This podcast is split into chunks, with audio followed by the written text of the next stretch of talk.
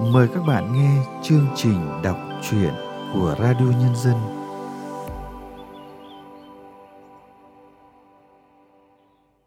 Thưa các bạn, trong chương trình đọc truyện hôm nay, chúng tôi mời các bạn nghe truyện ngắn Đàn Bà của nhà văn Dương Giao Linh. Tác phẩm được trình bày qua sự thể hiện của Ánh Nguyệt.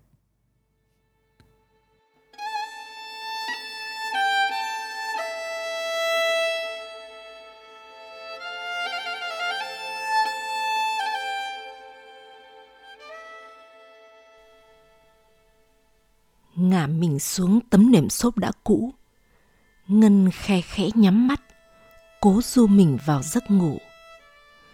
Từ ngày sinh con, cơ thể thay đổi, sức khỏe cũng yếu đi nhiều. Phải mất mấy tháng sau sinh, Ngân mới dám nhìn mình trong gương. Thật chẳng còn dấu tích của dáng hình mình hạc xương mai trước kia nữa. Mái tóc dài chấm vai luôn được uốn loăn xoăn gợn sóng, giờ cứng đơ, xơ xác.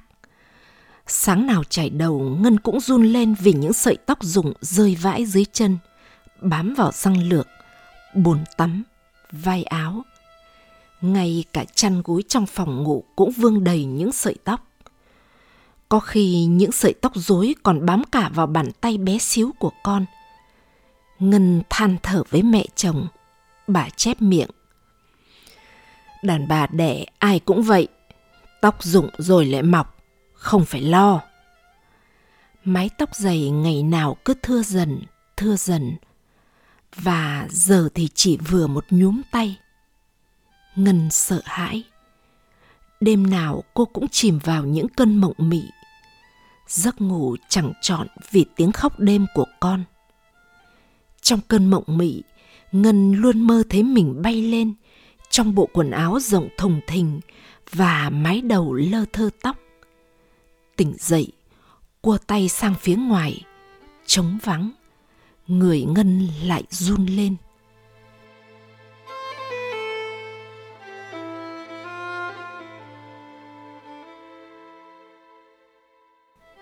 Cho con bú, chờ con ngủ say, Ngân sang chỗ chồng.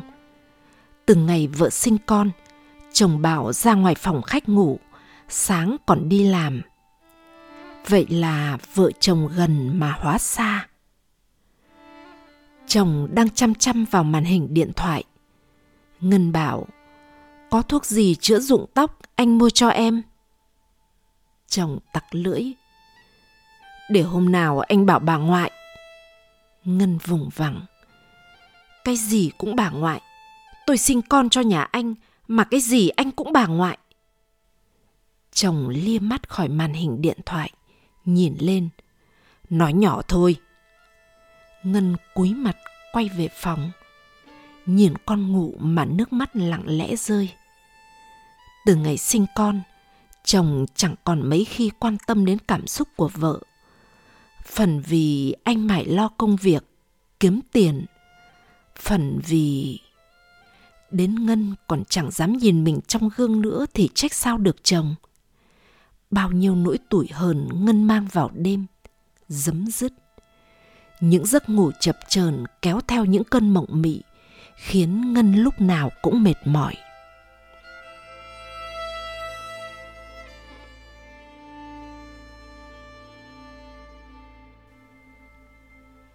Nhà bên vọng sang tiếng nhạc, cùng với đó là giọng nữ cao vút lại hát. Cô ta chẳng có việc gì làm nên cứ về tới nhà là mở nhạc. Lúc thì nhạc không lời, lúc thì những ca khúc về tình yêu lãng mạn, lúc lại là những bài hát tiếng Anh, nghe nhạc quen quen mà chẳng biết lời. Mỗi lần con đang ngủ mà nghe tiếng nhạc là Ngân giận sôi lên, đóng sầm cửa lại. Nhiều lần như thế làm Ngân phát bực, không thể nhịn được, đành vọng sang nhà hàng xóm: "Chị tắt nhạc dùm em cái." Bên kia nhạc tắt. Ngân hả dạ, nhìn sang thấy cô hàng xóm váy áo lùng thùng đang tưới hoa cạnh tường rào. Cái bức tường rào ngăn hai nhà chỉ thấp đến thắt lưng người lớn, vậy nên mọi hoạt động của phía bên kia, bên này đều nhìn thấy hết.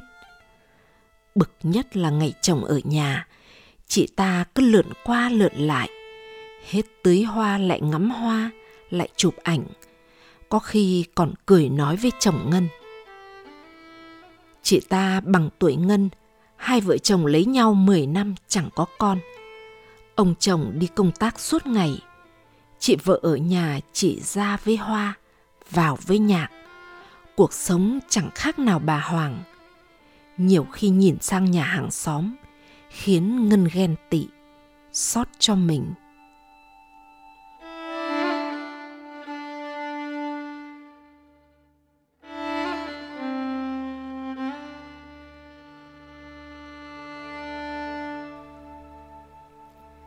Nhà bên cô vợ mới sinh con, anh chồng chăm chỉ, thương vợ, thương con. Sáng sớm ra chợ, hết giờ làm ở cơ quan là nhanh nhảu về nhà cơm nước. Chủ nhật cũng không thấy la cả quán xá nhậu nhẹt, bạn bè. Bà mẹ chồng thì chiều con dâu hết mực, đi chợ thứ gì ngon nhất thì mua. Nhiều lúc nhìn sang nhà bên ấy Linh thấy ghen tị. Chị ta đâu có xinh đẹp lắm, cũng chẳng nghề nghiệp, vậy mà có được một gia đình đầm ấm, hạnh phúc thế. Còn mình...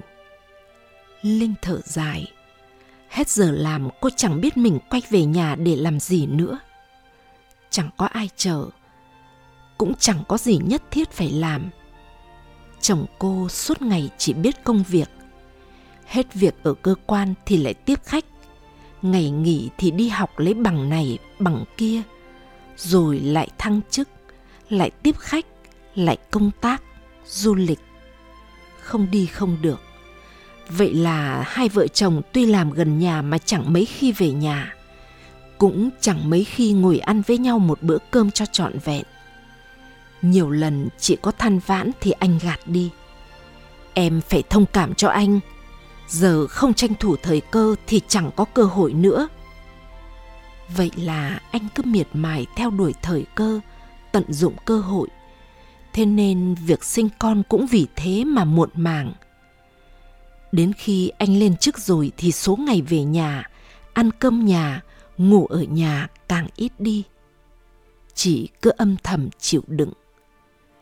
Đến cơ quan, những cái miệng màu hồng cánh sen, màu đỏ cam, màu tím, vừa ngồi nói cười với nhau đấy. Nhưng chỉ ra khỏi chỗ là lại quay ra nói xấu nhau.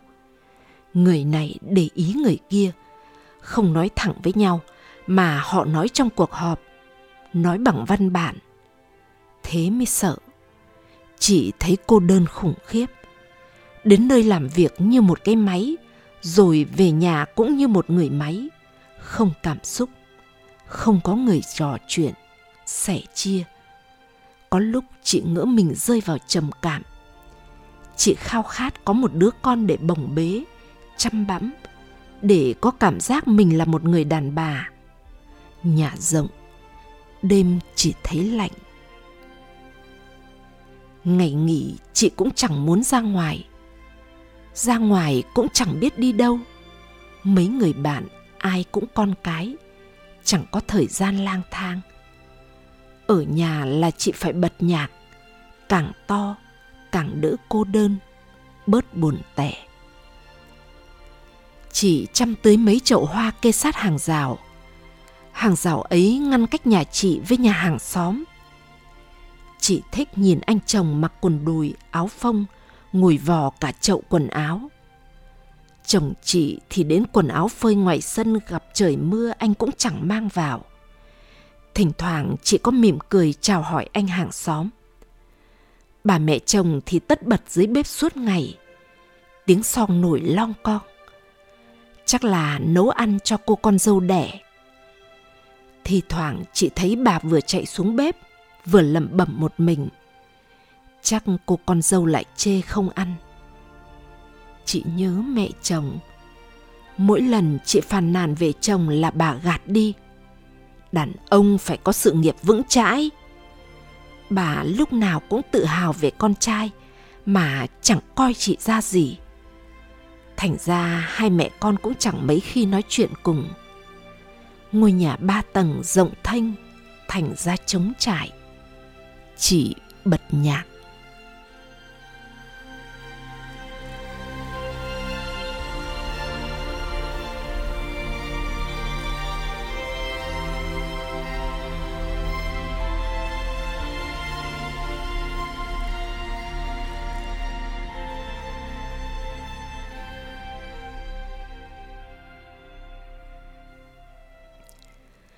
Mấy hôm trời chuyển mùa, con khó chịu quấy khóc cả đêm.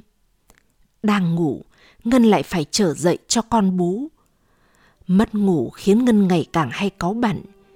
Nhiều khi nhìn chồng nói cười với hàng xóm bên kia là máu Ngân lại sôi lên. Ngân ghen với người đàn bà cả ngày mặc váy, tô son, người lúc nào cũng thâm nức phía bên hàng rào kia. Chị ta thật may mắn khi lấy được người chồng quyền cao chức trọng, một bước lên xe hơi. Cũng một kiếp người mà sao Ngân khổ thế không biết. Đêm nằm ôm con, nhìn sang phía cửa sổ nhà hàng xóm, ánh đèn vàng ấm cùng tiếng nhạc du dương, lòng Ngân thắt lại. Giờ này người ta đang hạnh phúc mặn nồng, còn mình... Chờ con ngủ say, Ngân qua phía phòng bên. Chồng đang dán mắt vào màn hình tivi với trận bóng đá. Anh pha cho em cốc sữa. Chồng ngẩng lên, ánh mắt tức tối như bị làm phiền. Ừ, rồi lại dán mắt vào màn hình, vỗ tay, bình luận. Phía buồng trong mẹ chồng đã ngủ, tiếng ngáy đều đều. Ngân thở dài quay ra, sờ lên ngực thấy tưng tức. Sữa về. Ngân quay về phòng, áp ngực mình vào má con. Thằng bé ngửi thấy hơi sữa tỉnh dậy bú. Nhìn con, nước mắt Ngân lặng lẽ lăn trên má, rớt xuống gối, lạnh. Tiếng nhạc nhà hàng xóm du dương. Ngân mở mắt, vén tấm mành nhìn qua khe cửa. Ánh trăng sáng rọi xuống những bụi hồng mới nở. Cô hàng xóm của Ngân đẹp ngọt ngào trong bộ váy màu đỏ đang ngồi tựa mình trên sofa ngoài hiên nhà. Trên chiếc bàn là bình hoa, bánh, tách trà và một quyển sách còn gấp. Ngân nhớ cũng lâu lắm rồi, từ ngày lấy chồng mình chưa đọc thêm một quyển sách nào. Ngày còn là một cô thiếu nữ, Ngân cũng lãng mạn và ngọt ngào lắm chứ. Cũng thích hoa hồng và sách. Chồng Ngân ngày xưa mê Ngân như điếu đổ cũng vì cô ngọt ngào và lãng mạn. Vậy mà lấy chồng, sinh con, mọi niềm đam mê của Ngân đều biến mất. Ngay cả bản thân mình Ngân cũng chẳng thèm để ý đến. Bạn bè gặp còn không nhận ra. Chồng mở hé cửa phòng, đặt cốc sữa bên cạnh, nhìn vợ. Con ngủ chưa? Ngân lặng im. Chồng lại nhẹ nhàng mở cửa bước ra ngoài. Tiếng bình luận viên bóng đá đều đều.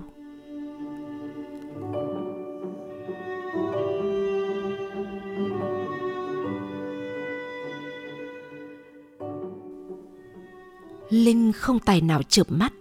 Sự yên tĩnh khiến Linh như rơi vào hố đen sâu hun hút. Chồng điện thoại nói chuyện vài câu rồi tắt, bảo vợ ngủ đi. Phải có nhạc, nếu không đầu óc Linh trầm uất mất.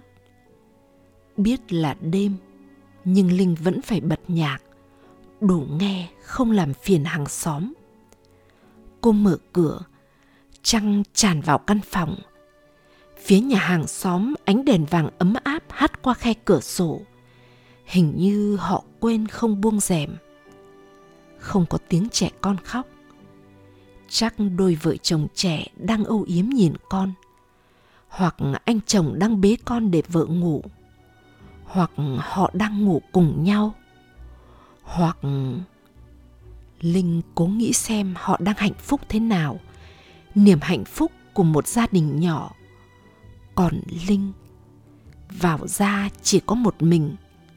Linh mang sofa ra ngoài hiên, cầm quyển sách đặt lên bàn, làm như cô đang thư giãn trong một đêm trăng đẹp tuyệt, chứ không phải để ý nhà bên ấy. Cửa sổ nhà hàng xóm mỗi lúc càng mở to, ánh đèn ngũ vàng được khơi sáng lên. Thì thoảng có vài tiếng động rất nhỏ, hình như tiếng thì thầm. Linh cố nhắm mắt, lắng nghe họ nói gì với nhau.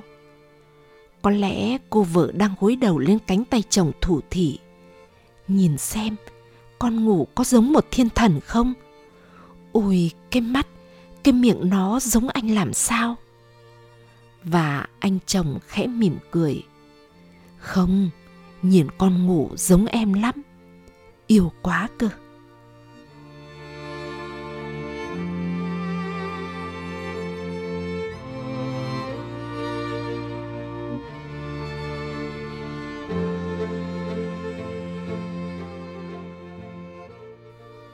Ngân trở dậy, mở to cánh cửa, nhìn sang phía nhà hàng xóm.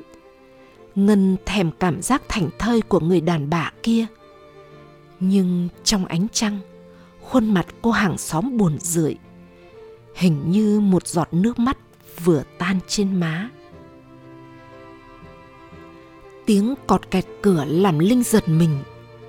Trong ánh trăng sáng, một ánh mắt nhìn cô.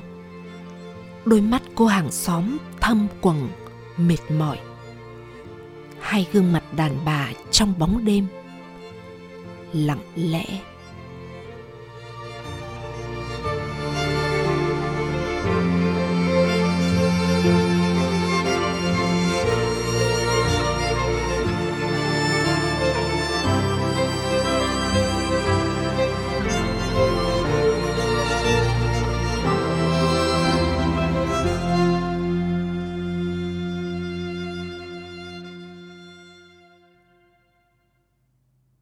Các bạn vừa nghe xong truyện ngắn Đàn bà của Dương Giao Linh qua sự thể hiện của Ánh Nguyệt. Sau đây, chúng tôi mời các bạn nghe nhận xét của nhà phê bình Nguyễn Hoài Nam về tác phẩm này.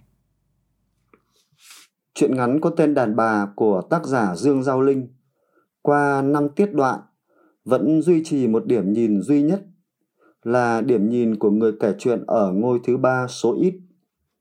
Một điểm nhìn luân chuyển qua hai đối tượng là hai người phụ nữ hàng xóm, nhà chỉ cách nhau một bức tường rào cao ngang thắt lưng người lớn. Người này luôn để ý quan sát cuộc sống sinh hoạt của người kia, rồi nhìn lại chính mình, để thấy rằng sao cũng là phụ nữ mà người ta hạnh phúc, sung sướng, ngọt ngào, viên mãn đến thế kia, còn mình thì bị hắt hủi, ghẻ lạnh, cô đơn, bạc phước đến thế này. Nhưng thực chất, cái hạnh phúc của người nọ trong mắt người kia cũng như cái bất hạnh của mỗi người trong sự cảm nhận của chính mình đều chỉ là một nửa sự thật. Vấn đề là mỗi người trong số họ khi nhìn vào người kia thì chỉ thấy nửa sự thật ở bề nổi mà thôi, chứ không hề nhìn thấy nửa sự thật ở bề chìm. Họ mong ước được hoán đổi vị trí của nhau khi nhìn thấy cái nửa sự thật bề nổi ấy. Vô hình chung lại rất đúng với tinh thần của câu ngạn ngữ đứng núi này trông núi nọ. Sự thấu hiểu chỉ đến ở tiết đoạn thứ 5, tức là tiết đoạn cuối cùng, khi hai người phụ nữ nhìn vào mắt nhau trong đêm. Người này thấy một giọt nước mắt vừa tan trên má người kia, và người kia nhận ra đôi mắt thâm quầng mệt mỏi của người này. Truyện ngắn Đàn bà của tác giả Dương Giao Linh khép lại ở đây, không thêm một bình luận.